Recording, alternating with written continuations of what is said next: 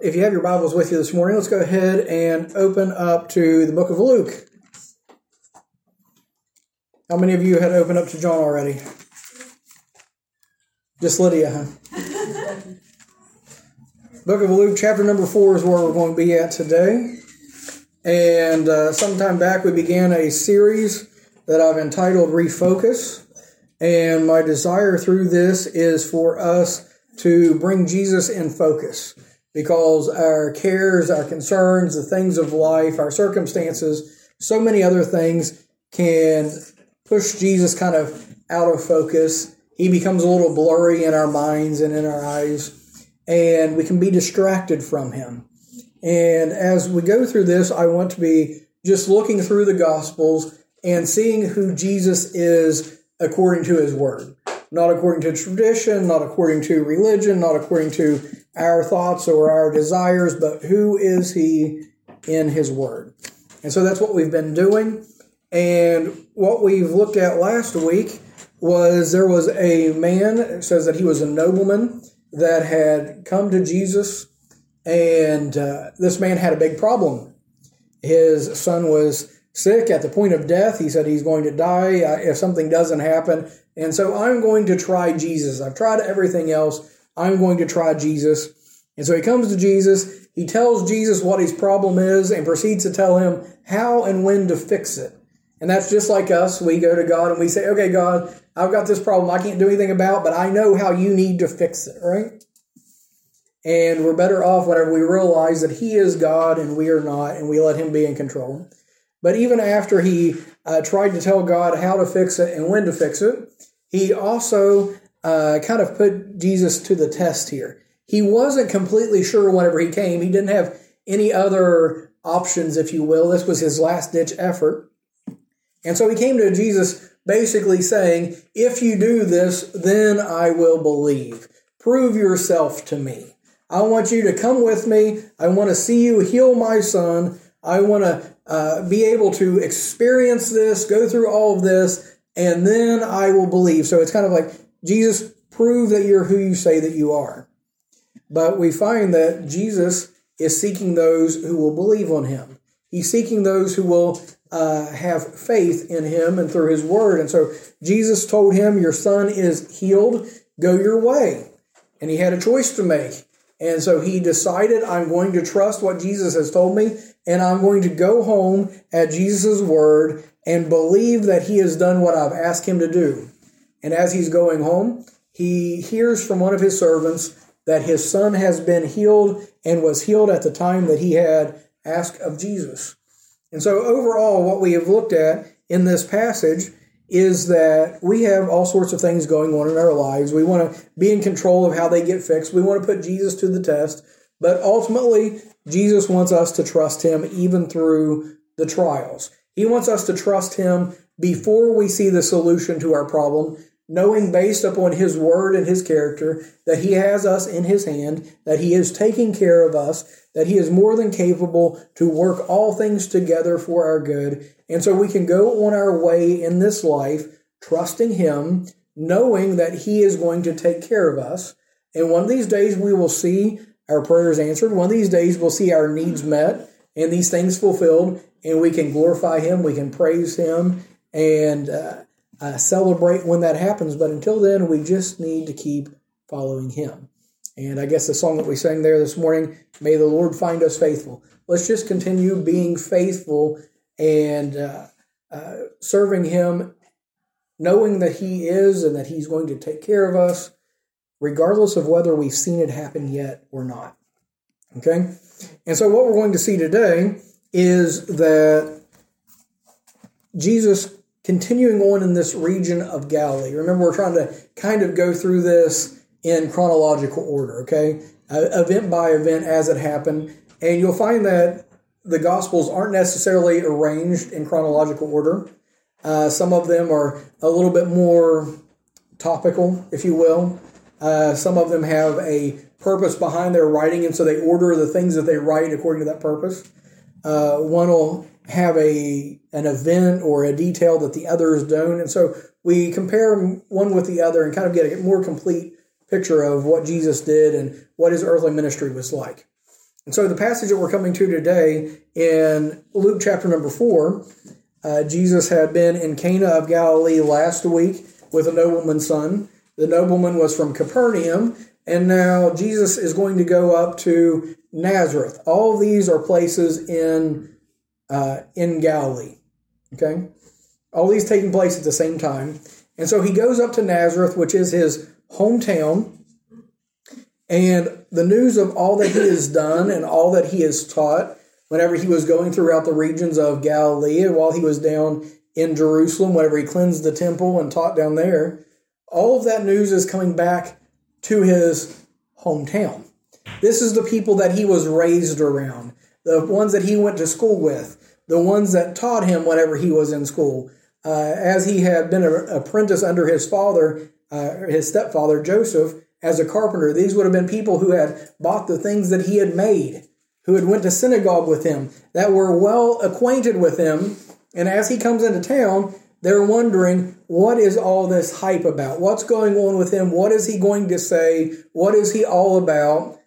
And they are more than likely a little cynical, a little skeptical, because this is Jesus, Joseph and Mary's son. We have his brothers, we have his sisters here. And so what is this that they're talking about, him being some great teacher or him possibly being the Messiah? And so they are looking at him with skepticism. Okay? And as he comes there, we're going to find that those who should have known him the best were the ones who were the most quickly offended by him. And so let's read in Luke chapter number four, starting with verse number fourteen. It says, "And Jesus returned in the power of the Spirit into Galilee, and there went out a fame of him throughout all the region round about, and he taught in their synagogues, being glorified of all." That's a good response, isn't it? "And he came to Nazareth, where he had been brought up, and as his custom was, he went into the synagogue on the Sabbath day and stood up for to read. And there was delivered unto him the book of the prophet Isaiah. And when he had opened the book, he found the place wherein it was written, 'The Spirit of the Lord is upon me, because he hath anointed me to preach the gospel to the poor. He hath sent me to heal the brokenhearted, to preach deliverance to the captives, and recovering of sight to the blind, to set at liberty them that are bruised, to preach the acceptable year of the Lord.' And he closed the book, and he gave it again to the minister, and sat down. And the eyes of all them that were in the synagogue were fastened on him. And he began to say unto them, 'This day is the scripture fulfilled in your ears.' And all bare him witness, and wondered at the gracious words which proceeded out of his mouth. And they said, 'Is not this Joseph's son?' And he said unto them, 'You will surely say unto me this proverb, Physician, heal thyself. Whatsoever we have heard done in Capernaum, do also here in thy country.' And he said, 'Verily I say unto you, no prophet is accepted in his own country. But I tell you of a truth, many widows were in Israel in the days of Elias, when the heaven was shut up three years and six months, when great famine was throughout all the land. But unto none of them was Elias sent, save unto Sarepta, a city of Sidon, unto a woman that was a widow. And many lepers were in Israel in the time of Elias the prophet, and none of them was cleansed, saving Naaman the Syrian. And all they in the synagogue, when they heard these things, were filled with wrath, and rose up and thrust him out of the city, and led him unto the brow of the hill, whereupon their city was built, that they might cast him down headlong. But he, passing through the midst of them, went his way." Let's go to the Lord in prayer. Lord, we come to you today. Thank you for your word. We thank you, Lord, for the time together, for the fellowship with one another. Lord, we pray for your blessings on your word and for the preaching of it. Just guide and direct my thoughts, my words, that they would be helpful, that they would be accurate, Lord. I just pray that you would uh, help me, Lord, to, to preach your word as you've given it to me. And we just pray, Lord, ask you that you would work in the hearts and lives of each person here, that you would draw them closer to you. If there's anyone here that don't know you as their Savior, I pray that today would be the day that they would call upon you and they would trust you as their Savior. And Lord, I just thank you so much for all that you do and all you're going to do. And all these things I pray in Jesus' name. Amen. So as we were saying, Jesus has been going through Galilee. He's been teaching in the synagogues. He's been uh, doing miracles. We know that he uh, healed the son of uh, the nobleman down in Capernaum. And he comes to his hometown, and it is the Sabbath day. And whenever he comes to his hometown on the Sabbath day, it says that it was his custom to go to the synagogue. So that was the equivalent. He went to church on Sunday. That was what he was used to doing. And even though at that time the Jewish religion had been corrupted, even though uh, it had its flaws, he still found himself uh, there at the synagogue uh, on the Sabbath day. And as things was going about, their, their custom was if there was a rabbi or a visiting preacher or something like that coming through, they would allow them the time to read from the Word of God and to expound on it a little bit. So this is what Jesus was doing. They brought him uh, the scrolls out, brought him the scroll of uh, uh, Isaiah, is the one that he had asked for. He opens it up to Isaiah sixty-one, and he reads verse one and half of verse two. Okay? And as he reads that, he stops mid-verse, rolls it up, hands it back, and then he sits down to speak from what he's just read. And they were in anticipation thinking, you need to read the rest of it. Why did you stop there?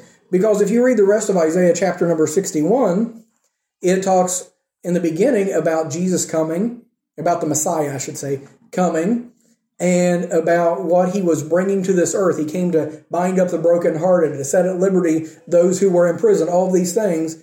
And then it talks about the restoration of Israel and about his kingdom, and about, in the last half of verse two, it talks about his God's wrath being released upon this earth and Israel being freed and Jesus ruling and reigning. And that's what they were looking for.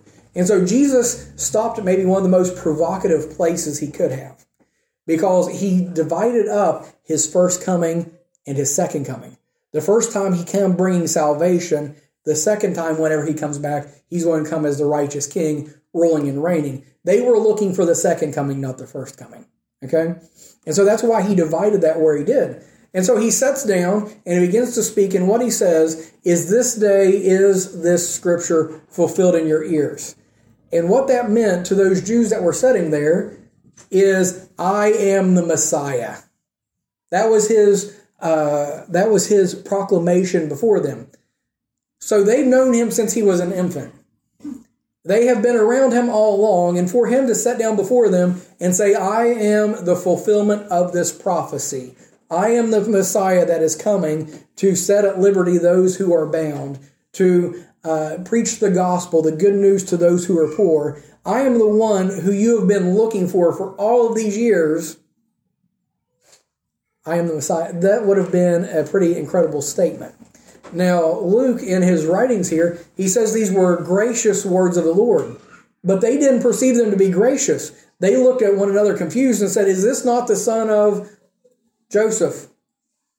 Do we not know his brothers and his sisters? Are they not all around us? There is no way that he can be the Messiah.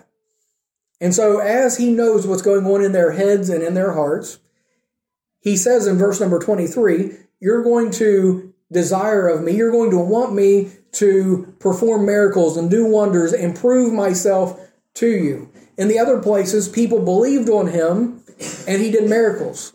But they're holding out. They're saying, we're not going to believe until you do the miracles. We're wanting evidence. And not only that, he knows their hearts, that even if he provides them with the evidence, they're still not going to believe. Right? Remember the story of the rich man and Lazarus, that Uh, the rich man opened up his eyes in hell being in torments and looked over and saw uh, Abraham or Lazarus in Abraham's bosom, and he begged that Lazarus would go back and warn his brothers about that place called hell, that they wouldn't come there. And Abraham says, they have Moses and the prophets, let them hear them. And he says, no, if someone came back from the dead, they would listen. If there was a miracle, if there was a sign, if there was a wonder, then they would believe. And Abraham says that if they will not believe Abraham and the prophets, if they not believe the word of God, they're not going to believe, though someone rose from the dead. So what's going on with Jesus and his uh, his hometown here? He says, it doesn't matter what I do, you're still not going to believe me.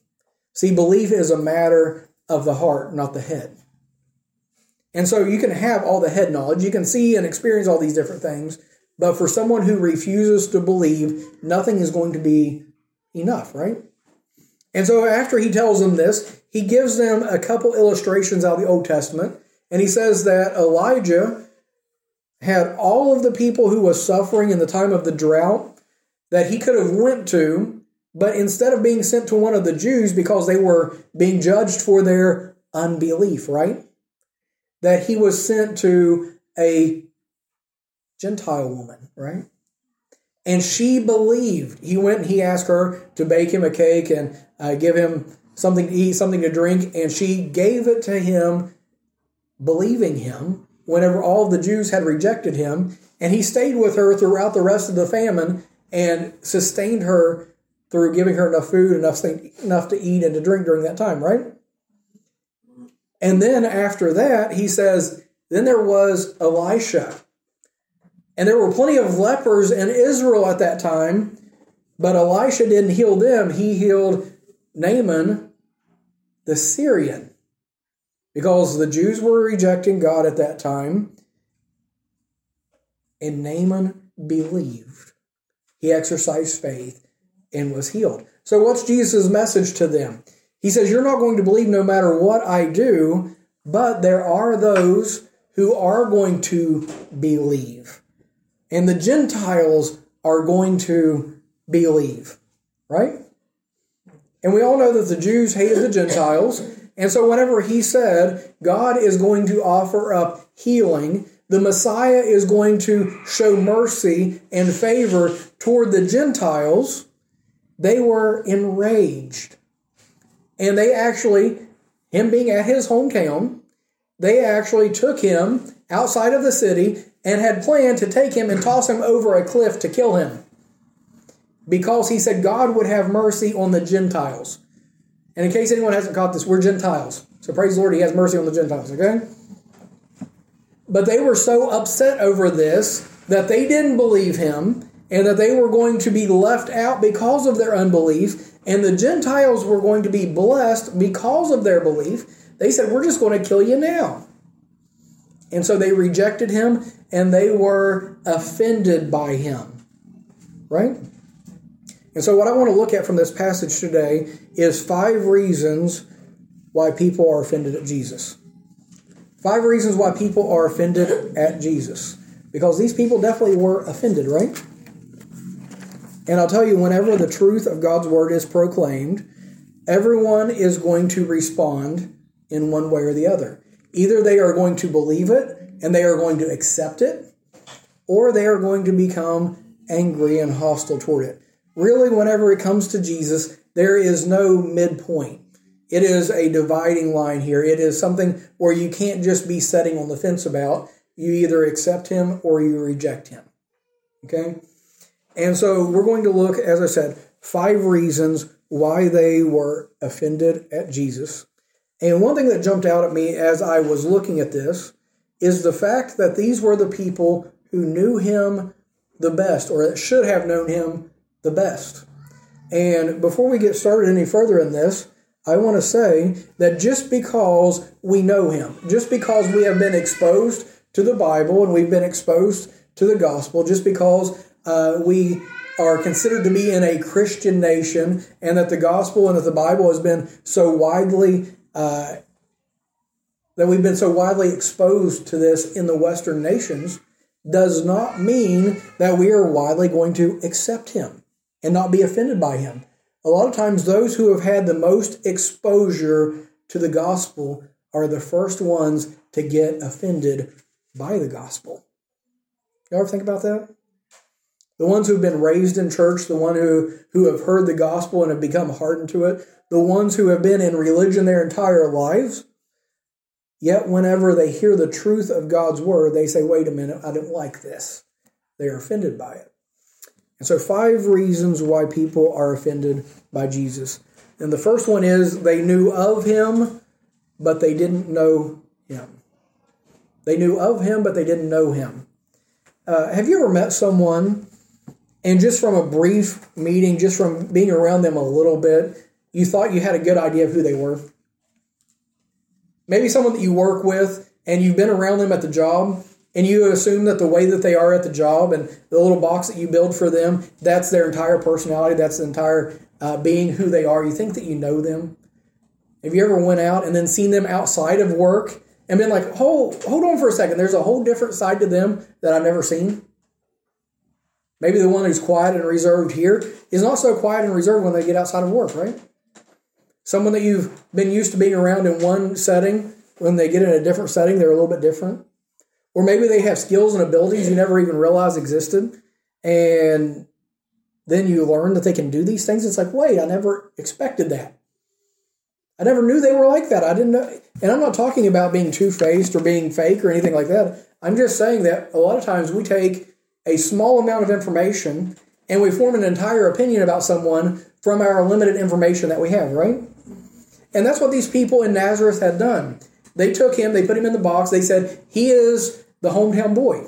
He is the son of Mary and Joseph. He is the carpenter. He is this. He is this. And they identified him with that little box that they put him in, never understanding, never realizing that he could be more than just that. On top of that, they also thought they knew who the Messiah was. They looked through the Old Testament. They knew what religion had taught them. And religion had taught them that the Messiah was going to come and that he was going to throw out Rome, that he was going to sit on a throne, that he was going to rule and reign, elevate Israel to being the world power and world dominance, and the Jews were going to be on the top of the heap. And that's who they were looking at. That's who they were looking for. And so based on their feelings, on their emotions, on their interpretations, on what they were thinking, and based on what they had been taught, they looked at Jesus and said, no, he doesn't fit the bill. There's no way that he's the Messiah. They knew him, or knew of him, but didn't truly knew him, know him for what he was. And as we apply this to ourselves today and to the world which we live in, there are plenty of people who know of Jesus. They've heard his name. They may have read the Bible. They may have been exposed to him. They've seen pictures of what they think that he is, right? They've been exposed to religion. They have a surface understanding of who he is. They have determined throughout their feelings, throughout their own ideas, about their own imaginations of what Jesus is like. You have someone to describe Jesus, and they'll use things like, well, I feel like he is this way. Or I believe him to be like this. I think that he is this way. And so they have made a picture, an illustration in their mind of who Jesus is. Or they may say, well, I was taught this. I went to mass, I went to church, I went to whatever, and I was taught that Jesus is this way. And so this is the box that I've made to put Jesus in. And so this is what I believe that he is like. And so, yes, I know of him. But do you know him? Do you know the, the Jesus of the Scriptures? Do you know him for what he is? And the biggest question, do you know him as your Savior? Because there are many people who know of him. But the Bible tells us that in the day of judgment that there would be ones that stood before him and say, Lord, Lord, have we not did uh, cast out demons in your name and did many mighty works in your name? And he's going to say, depart from me, you workers of iniquity. I never knew you. And so we might know the name of Jesus. We might proclaim the name of Jesus. We might claim the name of Jesus. We may say that we're Christians. But what Jesus are we believing on? We looked at this in Sunday school as we were talking about Judas. And Judas had in his mind an idea of what the Messiah would be. He had an idea of what Jesus was. And he was even exposed to Jesus. He was around Jesus. And in spite of all that, he was offended by Jesus because he didn't actually know him. Right? This world has so many different ideas about who Jesus is. They have so many, honestly, if you would take and put it together, what picture that religion paints of him, you're going to find so many different uh, Jesuses that people follow, right? But whenever you get into the Scripture, whenever you get into the Word of God, and you find what does the Bible say about Jesus, when you find who he really is, what he really taught, how he really feels, what he really expects, what he's really doing, Those who claim to know him best, those who have had the most exposure to him, say, wait, I want to hold on to my version of Jesus. I want to go by what I think that he is. I don't like who he really is, right? And so we fall in love with this picture, with this facade, with this imagery that we've set up. And really we're following after a lie, a false impression, right?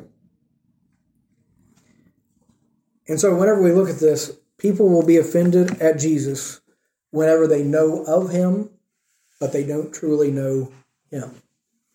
The second thing that we see here is that people will be offended by Jesus whenever they reject what he's offered. When they reject what he's offered. When we look at this passage, he opens up the scriptures, and down in verse number eighteen, he says, "The Spirit of the Lord is upon me, because he hath anointed me to preach the gospel to the poor." Gospel means good news, right? I'm preaching the good news to the poor. He has sent me to heal the broken, or brokenhearted, and to preach deliverance to the captives, recovering of sight to the blind, and to set at liberty them that are bruised, to preach the acceptable year of the Lord.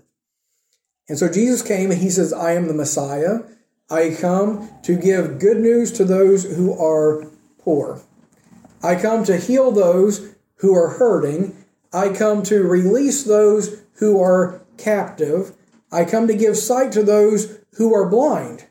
And those who were listening to this, being Jews, being God's chosen and favored people, said, wait a minute, we're not poor, we're not blind, we're not captive, we're not broken. We don't want what he is offering. Go ahead, Jesus, read on down in that passage in Isaiah. Don't stop there. We want a king. We want ruling. We want power. We want authority. We want all these other things. And Jesus says, I'm offering you healing. I'm offering you liberty. I'm offering you uh, good news for those who have been cast out and rejected, those who are hurting, those who are broken. I am offering all these things. And they said, we don't want that. We don't need that. We look at the the Pharisees of Jesus' day, and they came to him and they, they were ridiculing him. They were judging him because they said he is a friend of publicans and sinners. He eats with those that we reject. He eats with those that we have refused. And his response to them is, they who are whole don't need a physician. It's those who are sick, right? See, the Pharisees said, we don't need what he's offering. We don't need his help. We've got it all together. We've got it all figured out. We know who we are. We know what we have. We know what we want. And what you are offering to us doesn't appeal to us. He says in uh, in Revelation, as he's writing to the uh, church at Laodicea, he says that they're going to, to say that they are Uh, rich and increased with goods and have need of nothing. But the response that God says to that church is that they don't realize that they are miserable and blind and wretched and naked. Isn't that close to what Jesus was saying here? I come to heal the broken, give sight to the blind, release the captives. And so the church at Laodicea said, we have it all under control. We have everything that we need. We don't need him. And that's what this group was saying as well. And so where this applies to us today is we can be Christians for so long. We can be around the things of God for so long. We can be so well acquainted with Jesus for so long that we think we've got it figured out. We know the right things to say. We can doctor up the outside and make everything look good. We're at church on Sunday. We're living the life. We're doing what we're supposed to do. And so we have no need of what he has to offer. And so we think we've got it under control. We think that we can do it on our own. And he says, I am offering to you health. I'm offering to you healing. I'm offering to you liberty. I'm offering to you sight. No, nope, we're good. How dare you insinuate that we need your help? How dare you insinuate that we are broken or there is something that we can't handle because we've got it figured out. We've got it under control. We don't actually need you, right?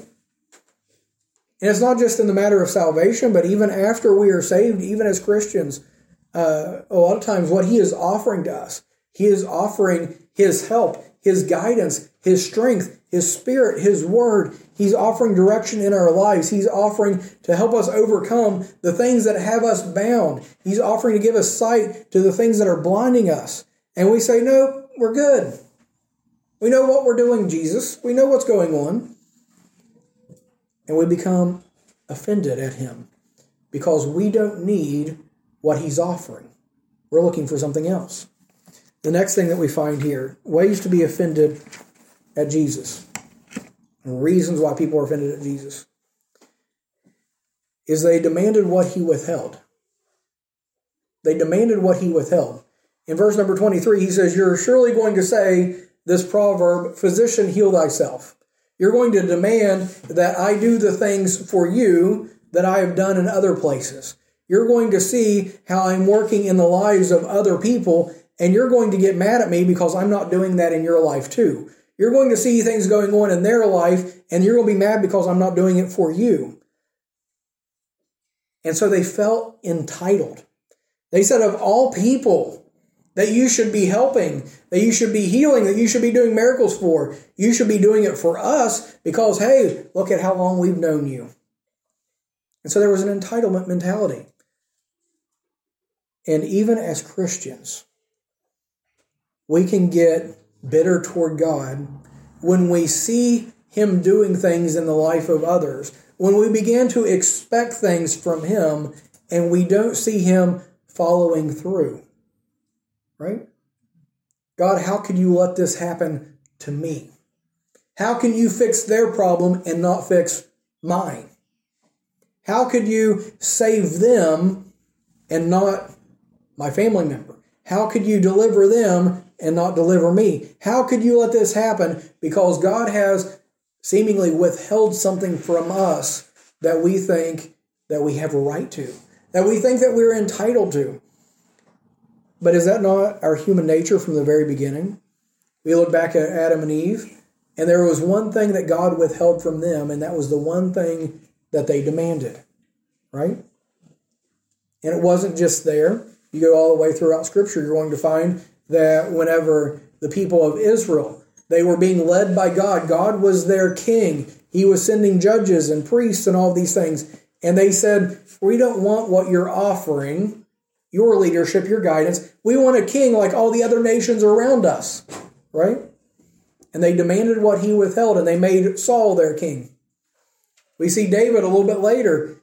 He says, yeah, I've got everything. I've got all these blessings of God, but I want Bathsheba too, right?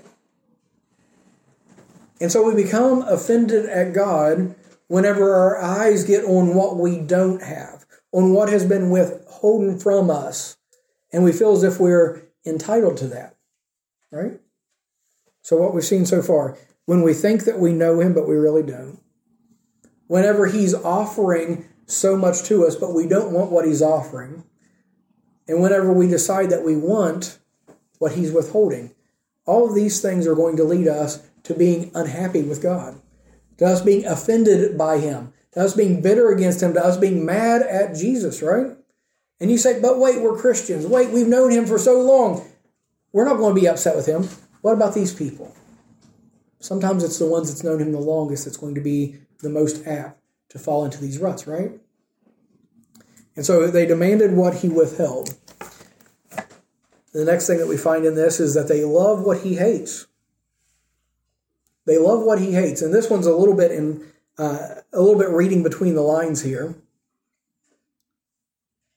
But we find that we have desires that are contrary to his will. We find that whenever we start enjoying the things of this world, whenever we start loving sin and unrighteousness and wickedness, whenever we start loving the things that he hates, we're going to become contentious toward him. We are going to start uh, being bitter toward him. We are going to be on a different page, if you will, right? Because if nothing else, our relationship with God is a relationship. And what happens to any relationship whenever the two in that relationship are going different directions or on a different page? It's going to be trouble, isn't it? And so whenever we love what he hates, whenever our heart and our affections are upon this life and on this world, we are going to become bitter toward him. We are going to start uh, rejecting him. We are going to have a little bit of trouble, aren't we?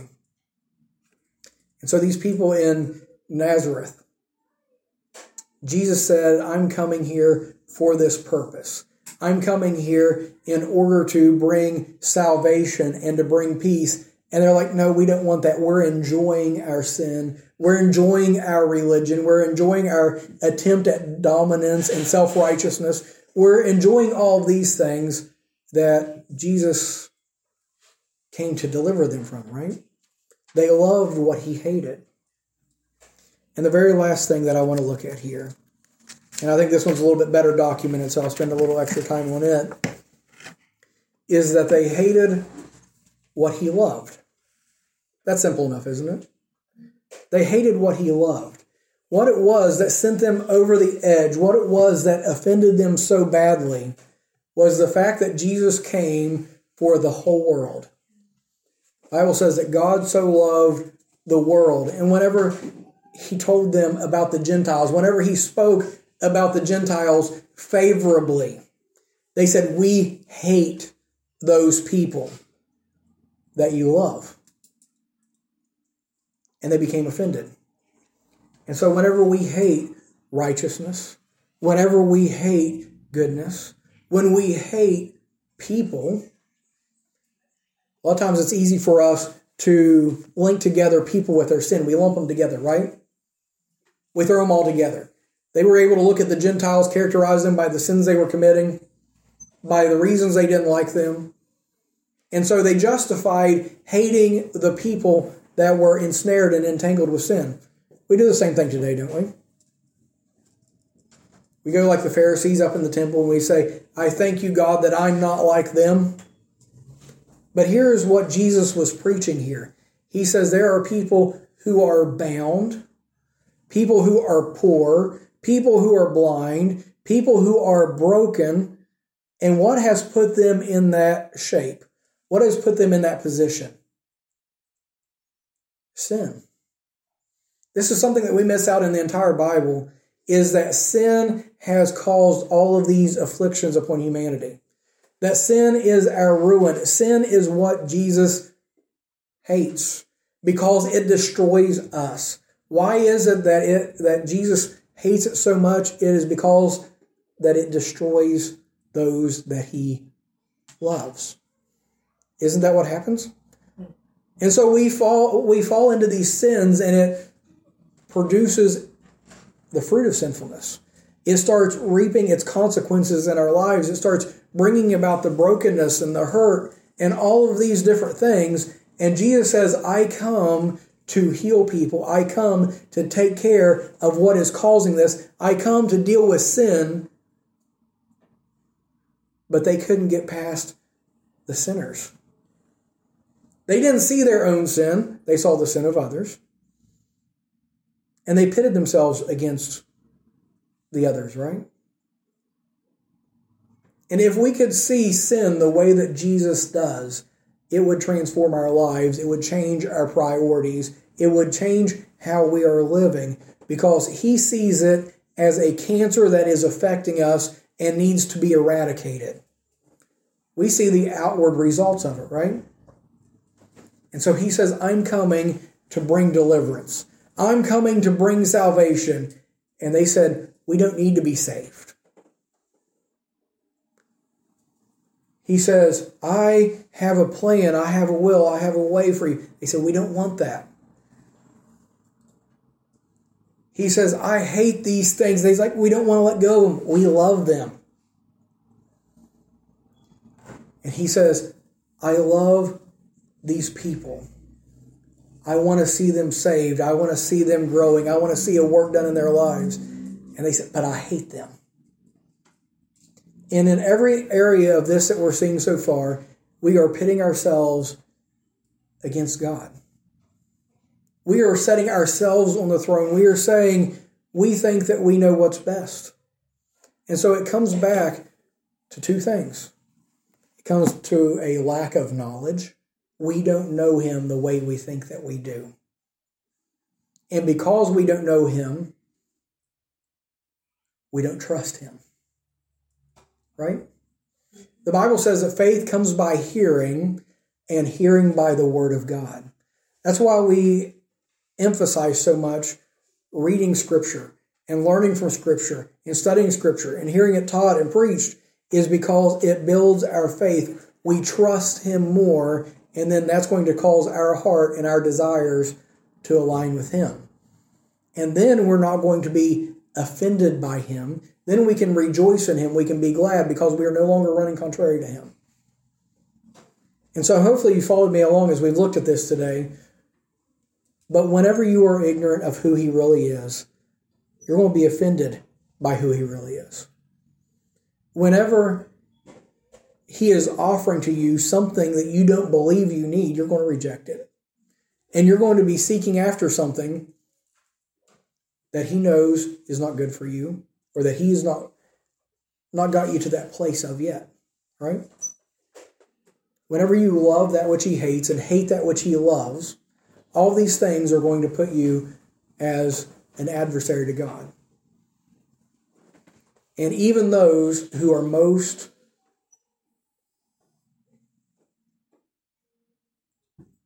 who have been most associated with him, even those who have been around him for the longest, can fall into these things.